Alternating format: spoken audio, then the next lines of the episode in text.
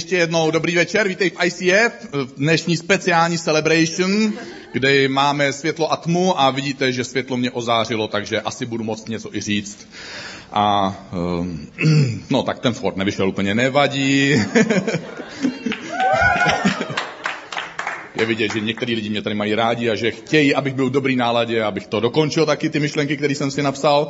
A takže díky za podporu. Dnešní máme... Ne, ne, máme...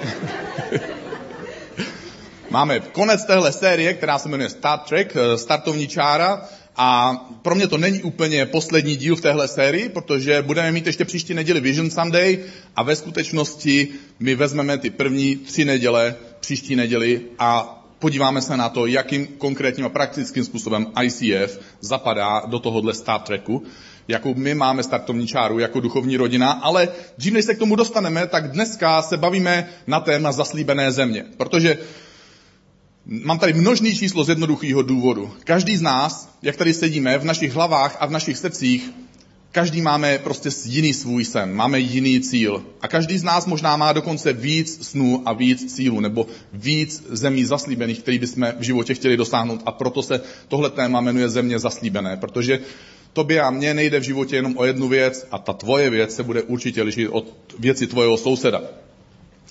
A my se bavíme v téhle sérii o tom příběhu, o té, o, tom, o té historické události, kdy Izraelité odchází z Egypta, kde strávili prodlouženou dovolenou, asi byla hodně drahá, protože když víte, jak dlouho, víte, kolik stojí 14 denní dovolená v Egyptě, a oni tam strávili 400 let, Nakonec ta dovolená se trošku zvrtla, oni se stali tam takovými sluhy a otroky, takže na konci už by teda dokonce rádi ukončili tu svoji dovolenou v Egyptě a přesunuli by se radši někam přes Eliat až, až na západ, na východ středozemního moře, kde by se cítili mnohem lépe. A tak eh, se vydávají přes poušť až na to území Izraele, a oni mají v hlavě taky nějaká svoje očekávání. Každý z nich, z pravděpodobných dvou milionů lidí, kteří se vydali na tuhle cestu, Každý mohl mít jiné očekávání. Někdo se možná těšil, konečně, konečně přestanu být otrokem, konečně přestanu dělat to, co ostatní říkají a budu moct dělat to, co bych si přál já. Nebo, nebo si někdo říkal, jasně, konečně opustíme tu zemi plnou písku, konečně budeme mít svoje vlastní pole, budeme ho moc obdělávat a budeme moc pěstovat cokoliv bychom si přáli.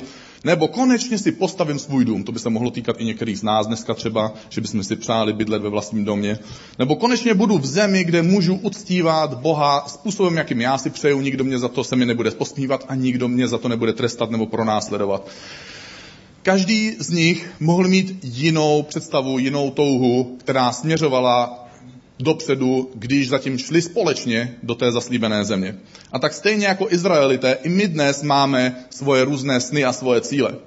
A ty cíle jde určitě dělit na mnoho různých skupin. Já pro zjednodušení ty cíle rozdělím dneska jenom na dvě skupiny a nechci určitě říct, že jedna ta skupina by byla, měla být špatná a jedna skupina těch cílů, že by měla být dobrá. Tou první skupinou jsou naše soukromé, naše vlastní cíle pro typické pro tyhle cíle je, že Bůh je dává do srdcí téměř všech lidí. Zajímavé je, že, že tyhle cíle má na srdci ať už je člověk věřící nebo nevěřící, ať se považuje za ateistu, křesťana nebo jakéhokoliv jiného náboženství. A jsou to věci jako touha po životním partnerovi, nebo touha po hezkých vztazích, mít někoho blízkého jako přítele, touha po uznání, po respektu, u mnoha lidí touha po úspěchu, nebo také u mnoha lidí touha po spojení s Bohem, i když se u lidí potom projevuje tahle touha různým způsobem. Tou druhou skupinou cílů jsou boží cíle. Jsou to právě tyhle cíle, o kterých jsem mluvil minulou neděli. Protože tyhle cíle nejsou automaticky dané každému člověku. A dokonce se odvažuji tvrdit, že prvotním příjemcem takovýchhle cílů obvykle bývají jenom někteří jednotlivci. Že to nebývá prostě celý dav Nijak to ale nesnižuje hodnotu lidí, kteří nejsou prvními příjemci takovéhleho božího vzkazu nebo takovéhle vize. Jak jsem říkal minulou neděli, většina lidí v té boží historii, v historii Bible, kterou, kterou můžeme číst, tak nebyla nějakým způsobem výjimečná. Dá se dokonce říct, že většina těch lidí, kterým Bůh dal nějakou svoji vizi, nějaký boží cíl, tak, nebo nějaké to takzvané poslání, tak nejenom, že to byli obyčejní lidé, ale často se za ty vyvolené byli pozváni lidé, kteří se považovali za podprůměrné. Ale mám tady k tomu jednu poznámku.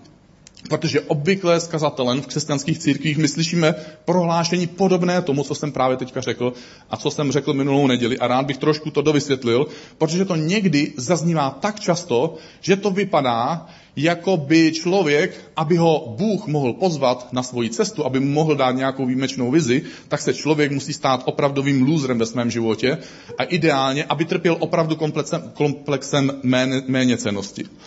Ale v boží historii, kromě těch obyčejných lidí, kromě těch lidí, kteří se necítili sebe jistě nějakým speciálním způsobem, byli z nižších vrstech společnosti, tak si Bůh používal i ty úspěšné lidi. Použil si Mojžíše. Mojžíš měl nejlepší, vidíte to, Mojžíš měl prostě nejlepší vzdělání své doby.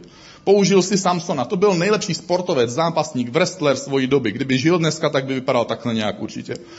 Použil si, použil si muže jménem Daniel, to jsem nebyl já, byl to schopný politik. A, a Bůh si použil i Saula, později apoštola Pavla, který byl výjimečným a nábo, náboženským učitelem svojí doby. Bůh není omezený tvými slabostmi, ani tvými pocity, ani tvojím společenským postavením a dokonce není post, omezený ani tvojimi silnými stránkami. Bůh si tě může použít, ať už máš pocity méněcenosti nebo pocity píchy. Bůh si tě může použít, ať už jsi chudý nebo bohatý. A Bůh si tě může použít díky Bohu se sportovní postavou i bez ní. Pro mnohé z nás, že? Eh, je to Bůh, kdo si svrchovaně vybírá nositele svého, své vize a je to Bůh, kdo zve další, aby se stali spolutvůrci a spoluúčastníky a eh, takovéhle, takovéhle vize. Není to vize těch božích mužů nebo těch božích žen. Je to boží vize. A my se stáváme v takový okamžik pozvání tou hlásnou troubou nebo rukama, které pomáhají naplnit to, co Bůh připravil. A když já jsem s dalšími dvěma kamarády v 17 letech, taky mi bylo kdysi 17, zlaté časy, ale před sametovou revolucí v 89. roce jsme uvěřili a založili jsme svoji první církev v Prachaticích, tak jeden z nich se stal kazatel a druhý se stal worship leader a na mě zbylo to, že jsem zajišťoval teda prostory, kde se naše nová velká církev bude scházet. A první bohoslužbu jsme měli na Pařezu v lese. Kazateli se to nějak, z nějakého záhadného důvodu se mu to nějak moc nelíbilo a tak na příští neděli si zajistil domek dole ve městě, kde, kde byl takový pokojík a tam se topilo v kamínkách, takže já jsem následujících několik týdnů a měsíců měl nový úkol a to je, že vždycky uprostřed kázání jsem otevřel ty vrzající kamínka, eh, přihodil jsem tam prostě šufánek toho uhlí, zavřel pěkně, cvaklo to a mohlo se pokračovat v kázání, do toho to pěkně hučelo. V každém případě po pár měsících eh, ta naše skupina přerostla ten obývák nebo kapacitu toho obýváku a tak na mě přišel nový úkol znovu zajistit prostory a Jedné jednodušší bylo pronajmout si klubovnu tělovýchovné jednoty Tatran v Prachaticích, takže jsem ještě spolu s kamarádem, protože jsem byl velice odvážný, takže jsem si vzal ještě někoho sebou na pronájem klubovny, tak jsme spolu vyrazili za paní správcovou, to je Tatran, a když jsme tam dorazili, zjistili jsme, že je nemocná. Takže jsme se vydali na druhý konec města, což nemusíte se děsit, trvá to v Prachaticích sedm minut, to se dá zvládnout. A, a my jsme, já jsem, mě bylo sedmnáct, Eh, vysoký jsem byl asi tak, jak jsem, vážil jsem asi o 50 kg míň, eh, takže, takže můj děda mi říkal, eh, ty se slíkneš, všichni si myslí, že jsi odešel. Já jsem měl na nohách kristusky, protože jsem byl věřící, a tak jsem měl takový ty, takový ty, takový ty, taková ta podrážka, kde, který vedou řemínky, abyste to měli uvázaný kolem nohou jako Ježíš Kristus. A na hlavě jsem měl těžko uvěřit, ale dlouhé vlasy, eh, dokonce vlnité, eh, už to není poznat úplně, jak se to vlní, ale měl jsem pěšinku uprostřed, měl jsem takhle roztažený jako do těch tváří, abych eh, právě ten Ježíš Kristus se tam jako nějak odrážel ještě víc. Brýle jsem radši nenosil, protože Ježíš Kristus jsem nedočetl se, že by Ježíš Kristus nosil brýle, takže vždycky, když jsem řídil auto, tak se mě lidi ptali, vidíš tu značku, já jsem se ptal, jakou. A tomu samozřejmě mezi těma botama a těma vlasama já jsem měl něco na sobě ještě. Eh, to byl, to byl můj slavný svetr, který, eh, který končil těsně, nad, eh, těsně tak daleko nad kraťasama, aby bylo vidět, že tam ještě ty kraťasy jsou. A Díky bohu byl, byl, byl ten svetr tak dlouhý, že zakrýval všechny ty díry, které jsem schválně měl, protože tehdy se nepo, neprodávali děrovaný džíny a museli jste si ty díry vyrábět a když si 17-letý kluk vyrobí díry v džínách, tak to není úplně tak epes rádis, jako když si je koupíte za 2000 korun ty díry. A za těch sedm minut se stala jedna úžasná věc a to je, že my jsme s tím kamarádem zmokli. Takže nejenom, že ty moje vlasy přestaly být vlnitý a začaly, začaly se trošku narovnávat, a ten svetr tím vlhkem e, stěžkal a skoval ty kraťasy konečně. A já jsem konečně měl ten, to roucho Ježíše Krista. A v tomhle stavu, v tomhle stavu jsme se s kamarádem eh, vyplazili do třetího patra eh, toho činžáku, zazvonili jsme, slyšeli jsme ty, ty šoupavé kroky v těch pantoflích domácích, otevřeli se dveře, tam stál ten, ten obličej 50-leté paní s těma zarudlejma očima, nafouknutým nosem, eh, v takovým narychlo oblečeným županu a takový ten, takový ten nosní hlas zeptal kluci, co pro vás můžu udělat, nebo co potřebujete. A já jsem ze sebe vysoukal tu úžasnou větu, kterou začínáte každé obchodní jednání, když chcete pronajmout něco pro důležitého, pro Boha, pro Ježíše Krista a pro jeho lid. A řekl jsem, my jsme křesťani, my se scházíme a nám už je venku zima.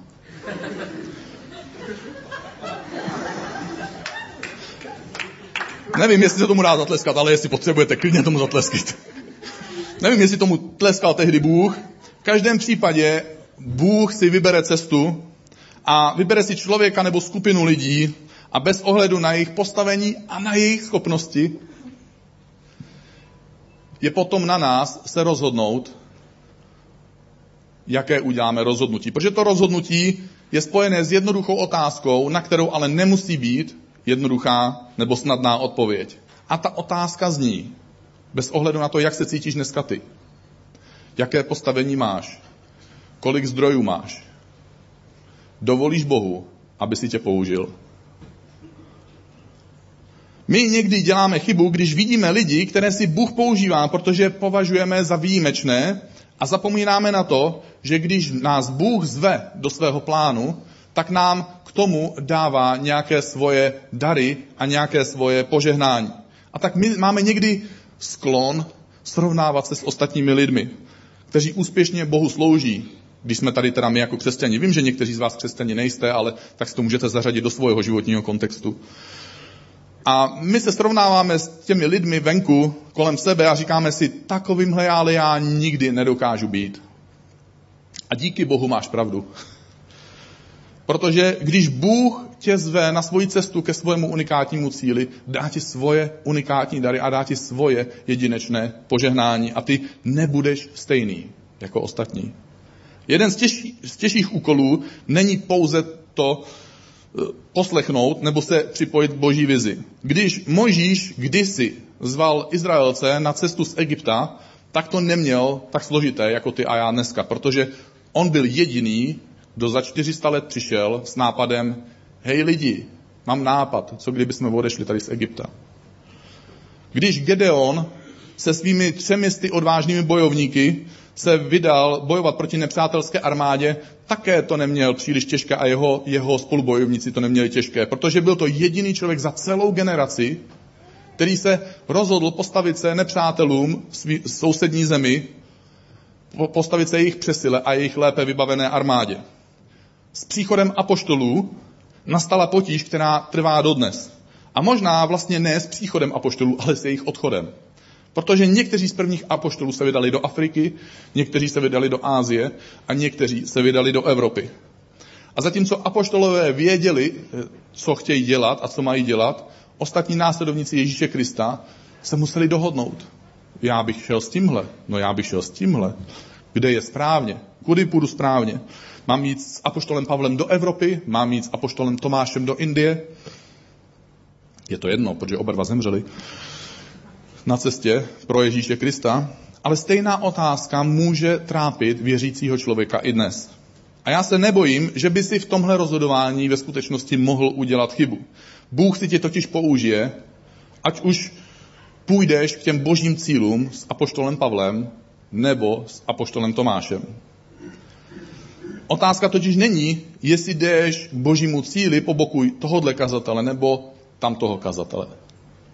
Otázka je, jestli si na té cestě ochotný dát to nejlepší. Zda jsi ochotný netříštit svoje síly, svůj čas, energii, svoje finanční zdroje. Jestli jsi ochotný se zaměřit a obětovat se pro jednu skutečnou a opravdovou věc. Protože bojovník, který se snaží být dobrý lukostřelec na levém křídle armády a pak přebíhá, aby byl kopiníkem uprostřed armády a pak se rychle převlíká a naskakuje na koně, aby byl těžko oděncem na pravém křídle armády, tak spíš v armádě způsobí zmatek a navíc ke svojí vlastní nevýhodě, než aby se stal výjimečným v jednom daru, tak se stává průměrným v mnoha darech nebo v mnoha oblastech. Moje pozvání teda dneska večer je najdi jednu boží vizi, jednu boží rodinu, která o tu vizi usiluje a připoj se k ní. A pro mě, já bych teďka to kázání mohl skončit, protože jsem řekl to nejdůležitější, ale protože tě mám rád, tak bych tě chtěl upozornit i na překážky, které tě čekají na cestě k tvojí zaslíbené zemi a také na problémy, které tě můžou potkat, až dojdeš do zaslíbené země. Jedna z věcí, které, se obvyk, které obvykle čelíme na cestě do zaslíbené země, je strach. Strach je opak víry. Víra v pojetí následovníka Ježíše Krista je přesvědčení, že i když já čelím situaci, kdy už nemůžu, tak věřím, že Bůh je všemohoucí a může. Opakem tedy takovéto víry je přesvědčení, že já pochopitelně nemůžu a Bůh, že ho taky ne. Mně taky někdy přepadne takováhle antivíra, neboli opak víry. A na, to, na tohle mám takový lék sám pro sebe osobně a jsou to takové dvě jednoduché myšlenky, podělím se s nima o ně s tebou. Tu první, tu mě naučil starý kazatel Adolf Kotouček v ten den, kdy jsem vydával svůj život Ježíši Kristu. Já jsem se pomodlil tu první modlitbu, řekl jsem, Bože, dávám ti svůj život, ať si s tím Ježíš Kristus dělá, co chce. A pak jsem, pak jsem zvednul tu hlavu a říkal jsem kazateli, asi máme problém. A on říkal, jaký je problém? Já jsem říkal, no já už kouřím x let, snažil jsem se třikrát přestat, nikdy se mi to nepodařilo, takže to není o mojí vůli, já mám prostě slabou vůli, takže to bude těžký. A mám, odhaduju, že tomu Ježíši Kristu se to asi nebude líbit. A on mi teda na to odpověděl, no nevím, jak, se, jak to má Ježíš Kristus s kouřením, protože Bible o tom nic nepíše. V každém případě je vidět, že tebe to trápí. A jestli teda by si chtěl pomoct, tak já tvrdím, že Bůh může pomoct, protože zkus si představit, že Bůh by mohl být všemohoucí. Takže já někdy reaguju na svoji antivíru otázkou, co kdyby Bůh byl opravdu všemohoucí. A druhý způsob, jak já čelím antivíře, je pohled, takový pohled do zpětného zrcátka. Kladu si otázku, udělal už Bůh v minulosti něco, co překonávalo moje schopnosti nebo, nebo moje možnosti? Najdu něco takového v Bibli? najdu něco takového ve svém vlastním životě, kdy jsem k Bohu volal, mluvil jsem na něj, žádal jsem ho o pomoc a Bůh nějakým zvláštním způsobem zareagoval a udělal pro mě něco. A teďka, jestliže Bůh to udělal v minulosti, změnil se snad? Nebo to může udělat i nyní?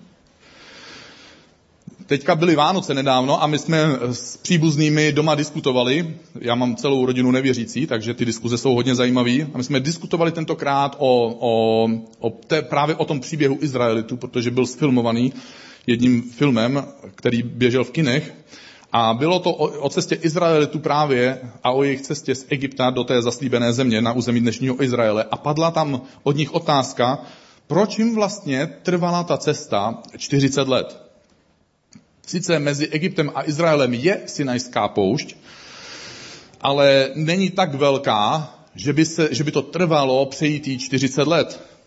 Kdybyste totiž denně, tohle je taková vsuvka pro melancholiky, takže pokud jste sangvinici, tak to přehlídněte, pokud vás nebaví fakta. Ale pokud za den ujdete 10 kilometrů, tak za 30 dní je to 300 kilometrů, za 12 měsíců je to 3600 kilometrů a za 40 let je to 144 000 kilometrů. A protože země koule má obvod 40 008 kilometrů, tak za 40 let byste tu země kouli obešli třikrát a ještě byste si často mohli dát šlofíka. Teď už můžete zase přepnout do poslouchacího módu všichni. Co tedy způsobilo, že Izraelcům trvala tak krátká, relativně krátká vzdálenost, tak dlouhou dobu. Byl to strach.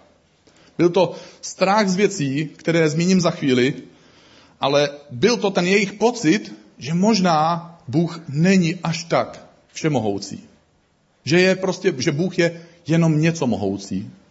Nebo málo mohoucí. Nebo nic mohoucí. Nenašli v sobě schopnost ohlednout se zpět a vidět, že Bůh už rozdělil rudé moře a že oni přišli suchou nohou a egyptská armáda se utopila. Že Bůh je každý den vedl ohnivým sloupem, který oni mohli vidět na, každý, na vlastní oči. Že Bůh je zaopatřoval manou, která padala z nebe a měli co jíst. Že Bůh je chránil před jejich nepřáteli na jejich cestě. Že Bůh uzdravoval jejich nemoci. Strach je brzda, která způsobí, že cesta, kterou dokážeš ujít za jeden měsíc, ti bude trvat 40 let a někteří dokonce ne, nedokážou dojít do cíle za celý svůj život. A tak umírají, zatímco chodí v kruhu. Další překážkou do naší zaslíbené země je, jsou ty vnější dojmy, naše okolnosti. Nám se zdá, že ten vysněný cíl, ke kterému jdeme, nevypadá tak dokonale, jako vypadá v tom našem vnitřním romantickém filmu. Navíc jsou tam překážky. Navíc tady, kde jsme teď, tady je to mnohem snadnější. A přesně to si Izraelci mysleli, když stáli u řeky Jordán, což je hraniční řeka mezi Sinajskou pouští a Izraelem. Oni viděli, že ta země, prostě, že tam nemůžou jen tak přijít a převzít si pole, která jsou už zasetá, ale že tam jsou opevněná města. Že na hradbách stojí válečníci. A nejenom obyčejní válečníci, že někteří z nich jsou vysocí. Dokonce tak vysocí, že jim říkali obři.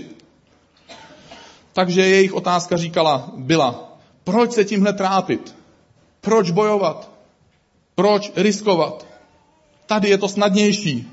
My už jsme si zvykli na to bydlení ve stanu. To je fajn dokonce. Navíc Bůh nás tady živí tou manou padající z nebe. Proč bychom měli bojovat o to, že budeme moct těžce obdělávat nějaký pole, když teďka nám padá jídlo přímo z nebe? Bůh je tady na tomhle místě náš otec, náš tatínek, náš zaopatřitel. Každý tatínek se dostane v životě do bodu, kdy řekne, tak synku nebo dceruško, sice to zvládnu tě krmit, jo, dokážu se o to starat, ale přeci jenom nastal čas, aby se pohnul nebo pohnula dál. Do určitého věku je to divné, když rodiče chtějí vykopnout svoje potomky z hnízda. A od určitého věku je to divné, když to nedělají. Po určitou dobu měl Bůh pocit, že by měl Izraelcům zajišťovat jídlo. Ale od určitého okamžiku Bůh chtěl, aby dobili zaslíbenou zemi a aby obdělávali vše, co jim dal do rukou. To, že tě Bůh dneska krmí svojí manou, to, že zažíváš nadpřirozené věci a že máš nějaké boží opatření a že máš pocit boží blízkosti, to neznamená, že jsi automaticky na správném místě. Bůh zajišťoval zdroje pro Izraelce, i když chodili 40 let dokola po poušti. Boží charakter totiž přesahuje naše chápání. Ale to, že má Bůh takovýhle charakter, neznamená, že je to důkaz, že my jsme na správném místě. A nedovol okolnostem a nedovol pocitu pohodlí, aby zůstal tam, kde jsi, jenom proto, že máš pocit, že Bůh je tady a že tam vepředu je to nejisté. Já před koncem chci zmínit ještě jednu věc. My máme pocit, že zaslíbená země je místo, kde nebudu mít problémy. Že až dojdu do místa, které pro mě Bůh připravil, tak nebudu mít problémy. Takže teď jsem uvěřil, jsem křesťan, Bůh je na mojí straně, Bůh je se mnou, tak nebudu mít problém. Nebo ožením se, provdám se. Já si vezmu samozřejmě eh, toho božího nejlepšího, nebo tu boží nejlepší, no a když je nejlepší, no tak nebudou problémy, že? Samozřejmě. Najdu tu pravou církev, protože nějaká musí být pravá. Takže když ji najdu, tak tam budu chodit a nebudu mít problém. Nebo až zbohatnu, tak konečně nebudu mít problémy. Dosáhnu jakýchkoliv svojich cílů a můžu mít pocit, že si můžu utřít pod těla, z čela, nebo z těla někdo, možná celý tělo klidně, a nebudu mít problémy. Když vstoupíme do zaslíbené země, někdy zjistíme tři následující věci. Ta první je, že to nejde samo. Že i když už tam jsem, tak to nejde samo.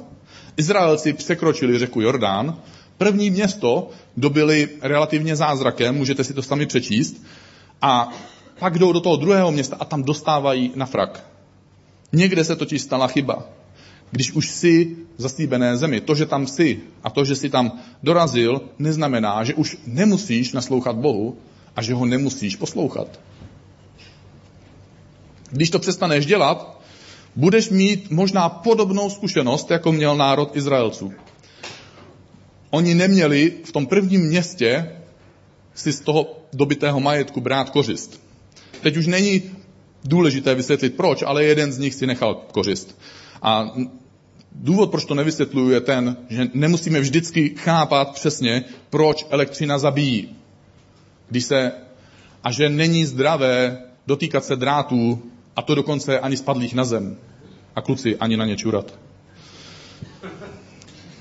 Můžete mít zážitek. Bůh nás svými nařízeními neomezuje. On nás chrání. On nám nedává svoje přikázání, aby se nám mohl škodolibě jako posmívat. Aby nás mohl trápit. Ale dává je proto, že nás má rád a že nám, že mu na nás záleží. Smysl některých božích přikázání stačíme pochopit dřív, některé později a některé nestačíme pochopit do konce svého života. A moudrý člověk není jenom ten, kdo všechno chápe. Moudrý člověk je také ten, kdo umí poslechnout varování. A někdo si může říct, no jo, ale tak já nebudu poslouchat věci, které mi nikdo nevysvětlil a který nechápu. Takže dokud mi nevysvětlíte, proč se Izraelci museli obřezávat na poušti, tak já se, mě to nedává smysl, abych poslouchal nějakého Boha. Dobře, pokud máš takový přístup, tak eh, si myslím, že by si měl přestat používat počítač, protože dokud nepochopíš, jak se nuly a jedničky proměňují v Counter-Strike, aby si mohl zastřelit svého kamaráda, tak nemá smysl to hrát. A protože nerozumíš kompletně lékařské vědě, měl by si přestat chodit k lékaři a řídit se jeho radama. Protože to nechápeš.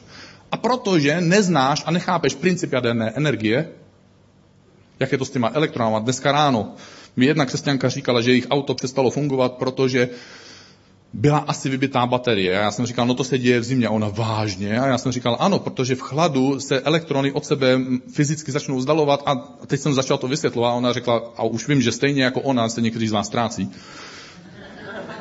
Jenom proto, že nerozumíš jaderné energetice, neznamená to, že musíš přestat používat světlo, anebo dokonce horší věc, musíš přestat používat mobil, protože nevíš, jak ho nabíjet, protože nevíš, jak ten princip funguje. My jsme zvyklí mimo svět víry, v tom přirozeném normálním životě, my jsme zvyklí žít s tím, že ne všemu rozumíme, ale prostě to používáme. A většinu věcí neděláme proto, že nám to někdo vysvětlil a že to chápeme, ale protože jsme to okoukali. Někdo nám to poradil, někdo nám řekl, tohle opravdu nedělej, to není zdravý. A díky tomu nám život líp funguje. A určitě není nic špatného na tom, když se člověk snaží svojí hlavou něco pochopit. Vím, že někteří křesťané mají problém s tím, že Bůh dal lidem hlavu a že, že to není jenom ucpávka na krk, ale, ale ano, Bůh dal lidem hlavu a měl s tím nějaký záměr. Možná, že za celý svůj život ale nebudeš mít dost času na to, aby si chápal všechno, co se na světě děje. A zatímco se snažíš věci pochopit, můžeš prodloužit ten svůj čas tady na zemi tím, že si zařídíš podle některých rád nebo přikázání.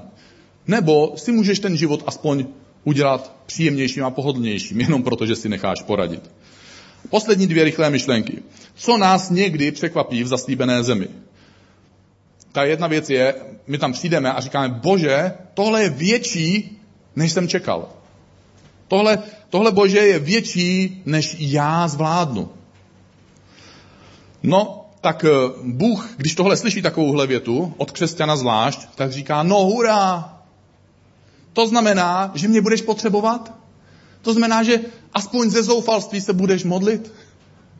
To znamená, že pro tebe budu moct udělat mnohem víc, než jsem doposud pro tebe dělal? Že se budu moct projevovat ve tvém životě? Že budeš na mě mnohem víc závislý? A že budeme spolu prožívat opravdová dobrodružství? To znamená, že tvoje víra v tebe bude zase tak trochu realističtější.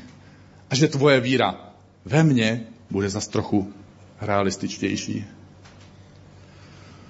Pokud jsou tvoje plány tak malé, že v nich Bůh nebude hrát žádnou roli, pak možná takové plány nejsou boží. Poslední překvapení, které může člověk zažít v zaslíbené zemi, je, bože, já jsem měl jiné plány. Tady máme takový obrázek, doufám, že se objeví. Mám čas, takže vy taky. Nebo já mám čas a váš neznám. Výborně. Tenhle obrázek se na internetu jmenuje Tvůj plán versus Boží plán. Já jsem ten nápis záměrně nechal vymazat, protože nevěřím tomu, že by ta, spo, ta spodní část obrázku byl Boží plán. Proč tomu nevěřím? Zkouším si představit, jaký svět stvořil Bůh, když uváděl Adama a Evu do ráje. A jestliže Bůh se nemění, tak nevidím důvod, proč by měl tvořit takovýhle plán. Ale my víme, že žijeme v tomhle reálném světě. My víme, že v tomhle světě jsou okolnosti, kdy my, neposlušní lidé, vytváříme svět, který nefunguje tak, jak by si Bůh přál. Že naše vztahy nefungují tak, jak by si Bůh přál. Protože my neposlechneme Boha. A tak tenhle svět, všechny ty okolnosti, my sami a nepřítel našich duší způsobují, že my vevnitř máme svůj vysněný plán, máme tu dokonalou boží zaslíbenou zemi ve svých představách, ale v reálném životě to probíhá mnohem komplikovaněji. A tak my přicházíme k Bohu a říkáme, Bože, já to chtěl, ale takhle. Já to chtěl snadno. Já jsem to, Bože, chtěl tak, abych se nemusel měnit. Abych chtěl hezký manželství, ale nerad bych se měnil, Bože. Abych chtěl být bohatý, ale nechci se nic učit. Já jsem nemyslel, že budu muset o něco usilovat, že nebudu muset, já jsem nechtěl nic obětovat, já jsem neplánoval nic platit. Nevím, jestli si vzpomínáte na na první neděli v téhle sérii, kdy jsme tu měli tenhle kalendář a říkali jsme si, že kalendář hraje někdy důležitou roli v našem životě a my někdy ignorujeme sílu toho kalendáře. A že kalendář není jenom o tom, co všechno mám udělat, ale také o tom, kým se chci stát a že potřebuju do toho kalendáře dát události, které mi pomůžou stát se někým jiným, než jsem dnes Zkouším si představit Boha.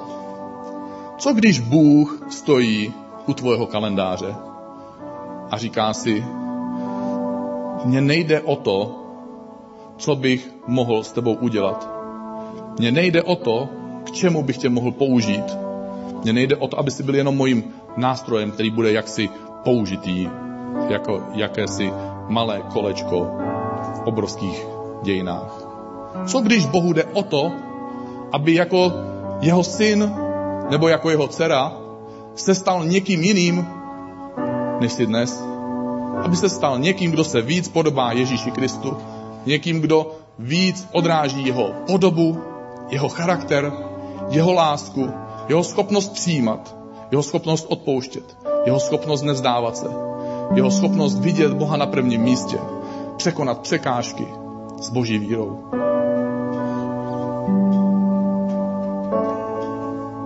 Takže ať už si v jakékoliv části svojí cestě do těch svojich zaslíbených zemí, ať už čelíš čemukoliv. Možná se bojíš sám sebe, možná se bojíš svojich slabin, možná se bojíš těch okolností, které tě obklopují. Možná si nejsi jistý, jestli někdo půjde s tebou, jestli někdo půjde po tvém boku, ve chvíli, kdy to budeš potřebovat, jestli budeš mít dost zdrojů, a já bych chtěl, aby bez ohledu na to, kde jsi a bez ohledu na to, jak se cítíš, aby si připomněl slova Ježíše Krista. Neboj se, jenom věř.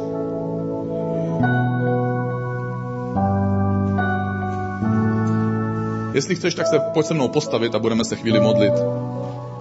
A jestli něco prožíváš ve svém životě a máš pocit, že by si potřeboval se s někým modlit, ještě až se domodlíme, až dospíváme poslední písně, až skončíme dnešní celebration. Máme tady místo v pravém rohu v sále na konci, kde je team face to face a oni jsou ochotní a připravení se s tebou a za tebe modlit, aby Bůh jednal ve tvém životě, aby si Bohu předložil svoje prosby, aby si, se, aby si měl člověka, s kterým se před Bohem shodneš. Protože když dva lidé na zemi se na něčem shodnou, Bůh to uvolňuje a dává to člověku do jeho vlastní reality. Bože, dnešní večer my ti otvíráme svoje srdce otvíráme ti svoji mysl. Bože, ať už jsme obrazně v tom Egyptě a říkáme si, tohle je peklo, tohle je otroství, já bych tohle rád odpustil, já bych rád se zbavil tohohle zvyku, já bych se rád bavil, zbavil těchto okolností, já bych se rád zbavil toho, co mě obklopuje, to, v čem jsem zabřednul, nebo to, co mě stahuje dolů. Bože, pošli mi záchranu, ukaž mi cestu ven. Ať už si se vydal ven, Bože, a voláš, Bože, já bych, já potřebuju, aby si ode mě odřízl to, co mě pronásleduje z mojí minulosti. Utop tu armádu nepřátel, utop moje staré zvyky. Utop věci, které mě stahují dolů, znovu zpátky, i když já se snažím jít dopředu. Možná už si za svým rudým mořem a možná už jdeš po poušti a máš pocit, kam jsem se to vydal. Sice to tam bylo hrozný, ale měl jsem tam aspoň něco jistého, teď je všechno nejistý. Bože, dej mi živou vodu. Vyveď svoji živou vodu z kamene a z písku abych se mohl napít, abych našel novou sílu. Bože, dej mi novou sílu a čerstvost. Dej mi nové čerstvé myšlenky. Já chci přijmout pozbuzení Bože, abych mohl jít dál. A nebo možná stojíš na hranicích svojí zaslíbené země u řeky Jordán a říkáš si, vidím před sebou velké překážky, vidím před sebou velké obry. Bože, dej mi odvahu a dej mi sílu, abych čelil tomu, co přede mnou stojí, abych vzal kuráž a odvahu kterou můžu čerpat z tebe, abych mohl vzít boží sílu, kterou můžu přijmout od tebe, abych mohl dobývat města, abych mohl dosahovat cílů, který si položil do mojeho života, do mojeho srdce. A jestli už jsi v zaslíbené zemi a něco se pokazilo a ty si dostal na čumák, Bože, kde dělám chybu? Bože, chci si udělat inventuru a chci se před tebou sklonit. Vím, že nejsem dokonalý, a že něco v mém životě musí jít pryč, musí jít stranou a že bych se měl stát jiným člověkem, než jsem dnes. Bože, dej mi Ducha Svatého, abych byl jiným člověkem, abych mohl odrážet slávu Ježíše Krista. Amen.